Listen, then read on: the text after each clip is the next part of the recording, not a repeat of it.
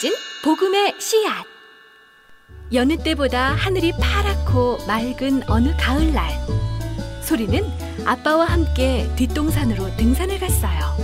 울긋불긋 단풍들이 산에 오르는 아빠와 소리를 맞아주었고, 시원한 가을바람은 아빠와 소리에 송골송골 맺힌 땀을 닦아주었지요. 소리는 아름다운 단풍을 구경하느라 힘든 줄도 모르고 산에 올랐어요.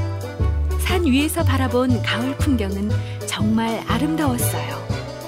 소리와 아빠는 이렇게 멋진 가을을 주신 하나님께 감사드리며 즐거운 마음으로 가을 동산을 바라보았어요.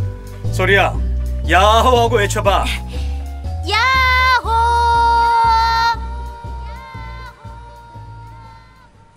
아빠, 산 위에 올라오니까 우리 동네가. 아, 그 그래, 정말 그렇구나. 그런데 아빠, 저기 좀 보세요. 어디? 십자가요. 산에서 보니까 우리 동네에 십자가가 정말 많아요. 십자가가 하나, 둘, 셋, 넷, 다섯, 여섯, 헉, 우와, 열 개도 넘어 보여요. 그렇구나. 십자가가 많다는 것은 교회가 많다는 뜻이겠지. 우리나라에 이렇게 교회가 많아졌을 줄이야. 어? 옛날엔 교회가 없었어요? 어, 그럼 교회는커녕 성경책 한 권도 없었는 걸. 그러니까 당연히 예수님 믿는 사람도 없었고 말이야. 정말요? 어, 그럼 어떻게 우리나라에 이렇게 많은 교회가 생기게 된 거예요? 궁금하니? 네, 정말 궁금해요. 어, 그럼 잘 들어보렴. 비나이다, 비나이다. 신령님께 비나이다. 우리 복돌이 배 좀 낫게 해주세요. 비나이다, 비나이다. 용왕님께 비나이다. 오늘 배를 타러 나갈 때 큰 파도가 치지 않고 고기를 많이 잡을 수 있게 해주십시오. 용왕님께 비나이다. 옛날 우리나라는 몇천 년 동안 이렇게 하늘, 땅, 바다를 신처럼 섬기며 우상을 숭배하는 나라였어. 심지어 커다란 나무나 돌에도 소원을 빌었단다. 하지만 가난과 질병이 끊이지 않았고 나라가 너무 가난해서 굶어 죽는 아기들도 많았지. 이렇게 어려운 나라를 잘 살게 하려고 온 민족이 불교를 섬기던 때도 있었어. 부처님, 부처님, 우리나라를 좀 구원해 주세요. 아유, 부처님, 저희 아들 좀 건강하게 해주세요. 남아물 타박한전무사. 하지만 그럴수록 나라의 전쟁이 끊이지 않고 아픈 사람들이 많아졌단다.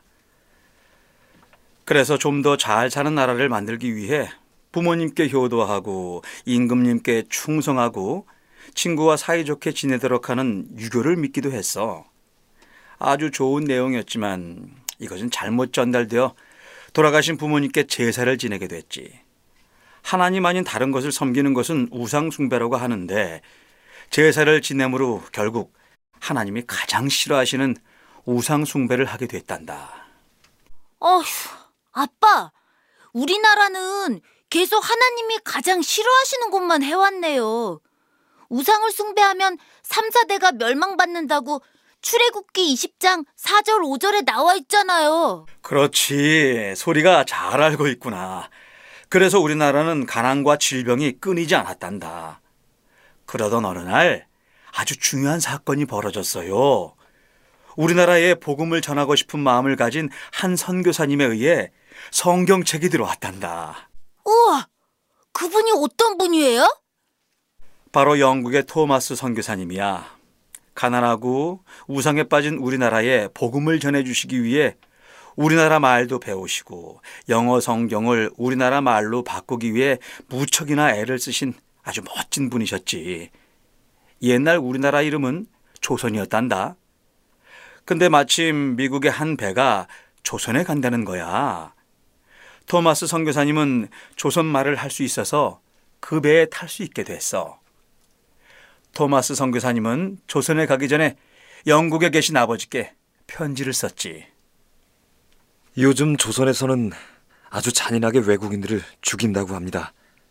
그렇지만 누군간 조선에 들어가 복음을 전해야 하기 때문에 제가 조선에 들어가기로 결정하였습니다. 아버님, 저와 조선을 위해 기도해 주세요. 그런데 그 당시 다른 나라 사람이 들어오는 것을 막았던 우리나라는 외국인들이 탄 배가 보이자 그 배에 불을 질렀어요. 안타깝게도 배 안에 타고 있었던 선원들 대부분은 불 붙은 배 위에서 죽었고 바다로 뛰어든 사람들은 땅 위로 끌려가 우리나라 군인들에게 몽둥이로 맞아 죽었단다. 그 안에 있었던 토마스 선교사님도 강물에 뛰어들었는데 조선 군인들은 곧장 선교사님을 잡아 몽둥이로 때리기 시작했어요. 선교사님은 가슴속에 성경책을 꼭 품고 있었지. 선교사님은 박춘건이라는 사람의 칼에 죽임을 당했어. 자기를 죽이려고 하는데도 무서워하지 않고 웃으며 붉은 배를 입힌 책을 가지라고 하는 거야. 그것이 바로 우리나라에 처음 들어온 성경책이었단다. 피를 흘리며 전해준 성경책은 많은 열매를 맺었어. 이게 무슨 책이야? 어, 이 무슨 말인지는 모르겠지만 야, 이 종이가 좋으니까 우리 집으로 가져다가 이거 벽지로 써야겠구만. 박영식이라는 사람은 성경책을 한 장 한 장 뜯어 벽지로 바르고 그 내용을 읽어보다가 하나님을 만나게 됐단다. 그뿐 아니라 박영식의 집은 예배하는 곳이 되는 놀라운 일이 벌어졌어요. 또한 여러 사람이 복음을 듣고 곳곳에 교회가 세워지게 되고 토마스 선교사님을 죽인 박춘건이란 사람은 하나님을 믿고 장로님까지 됐지. 이렇게 예수님에 대해 전혀 몰랐던 우리나라에 드디어 복음의 빛이 비치게 됐고 그 이후 여러 선교사님이 또 들어오시게 됐단다.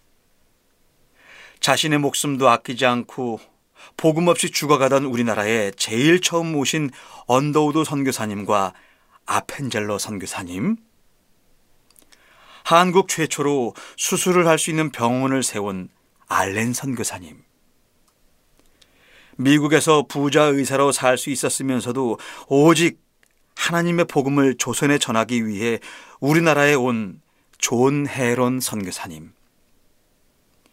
존 헤론 선교사님이 죽자 그 자리를 대신하기 위해 온 에비슨 선교사님.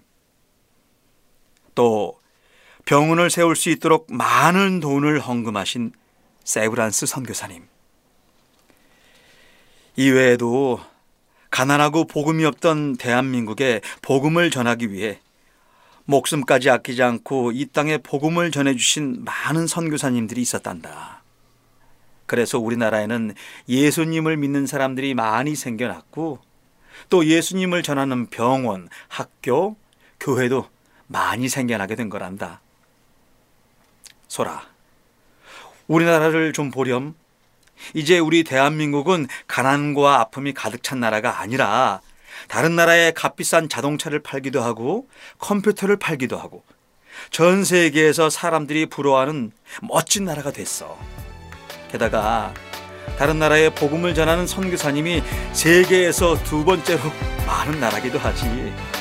그것은 바로 목숨도 아끼지 않고 우리나라에 복음을 전해주신 많은 선교사님들이 계셨기 때문이고 또 우리 대한민국을 사랑하는 하나님의 은혜란다. 아빠, 저도 그 선교사님들과 같이 복음이 없어서 아파하는 다른 나라에 복음을 전해주는 멋진 랩너트가 될 거예요. 하나님이 가장 기뻐하시는 성교를 생각한 소리와 아빠의 얼굴에는 단풍보다 더욱 고운 미소가 떠나질 않았어요.